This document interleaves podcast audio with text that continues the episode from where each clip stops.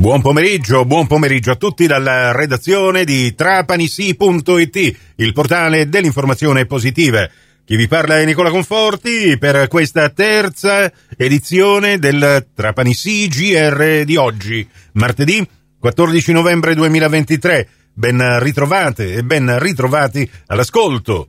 La cronaca un uomo di Castellammare del Golfo di 32 anni è stato denunciato dalla ex convivente 27enne per numerose minacce e molestie da lei subite con pedinamenti e appostamenti sul luogo di lavoro da parte del compagno. Notevole lo stato d'ansia e di paura della donna che ha dovuto anche modificare le sue abitudini di vita per evitare queste molestie. Pertanto il giudice per le indagini preliminari di Trapani, accogliendo le risultanze investigative dei carabinieri della stazione di Castellammare del Golfo, ha predisposto nei confronti di quest'uomo il divieto di avvicinamento alla persona offesa, ordinanza che gli è stata notificata dai carabinieri. Pantelleria, l'ente parco nazionale, isola di Pantelleria, ha preso parte al primo forum nazionale sul turismo sostenibile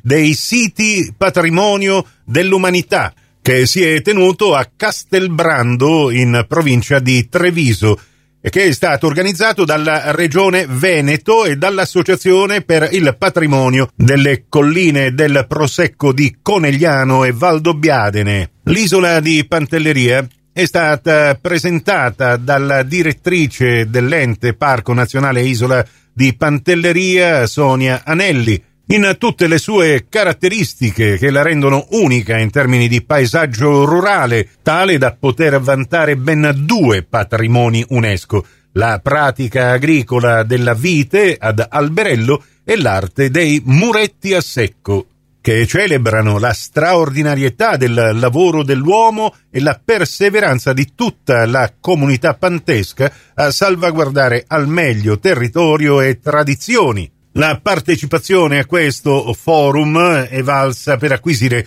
migliori competenze e strategie da poter adeguare al contesto dell'isola di Pantelleria e della comunità pantesca per rafforzarne e tutelarne l'identità. Mazzara del Vallo, nella riunione del Consiglio Comunale di questa mattina non è stato raggiunto il numero legale dei consiglieri presenti, dovevano essere almeno 13 su 24 né al primo appello alle 10 né in quello successivo alle 11 e per questo motivo il Consiglio Comunale è stato riconvocato alle 10 di domani mattina in seduta di prosecuzione con all'ordine del giorno l'approvazione del bilancio di previsione per gli esercizi finanziari 2023-2025. E domani, come da regolamento, sarà necessaria per raggiungere il numero legale la presenza di almeno 10 consiglieri su 24.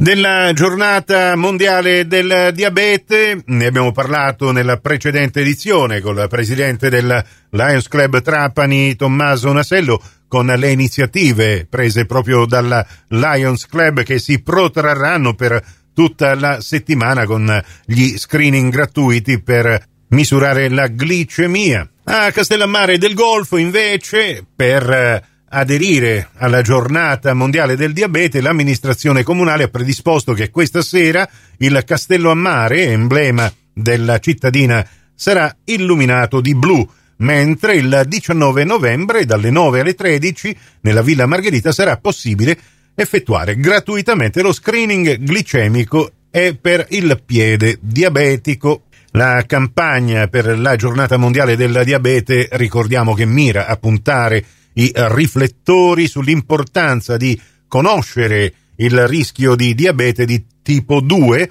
e garantire una diagnosi precoce e un trattamento tempestivo per ridurre la probabilità di complicanze. Ricordiamo infatti che i fattori di rischio per il diabete sono abitudini alimentari e stili di vita non corretti, fattori ambientali e biologici, mentre Solo alcune forme di diabete sono originate da fattori genetici ereditari e proprio per questo è molto alta la probabilità di essere affetti da diabete senza saperlo. Prossimo appuntamento con l'informazione su Radio 102 alle 17, su Radio Cuore e su Radio Fantastica alle 17.30 in ribattuta alle 20.30 con la quarta edizione del Trapani CGR. Questa termina qui. Tutto il resto lo trovate su trapanissi.it. Grazie per la vostra gentile attenzione e a risentirci se volete più tardi alla radio col prossimo GR locale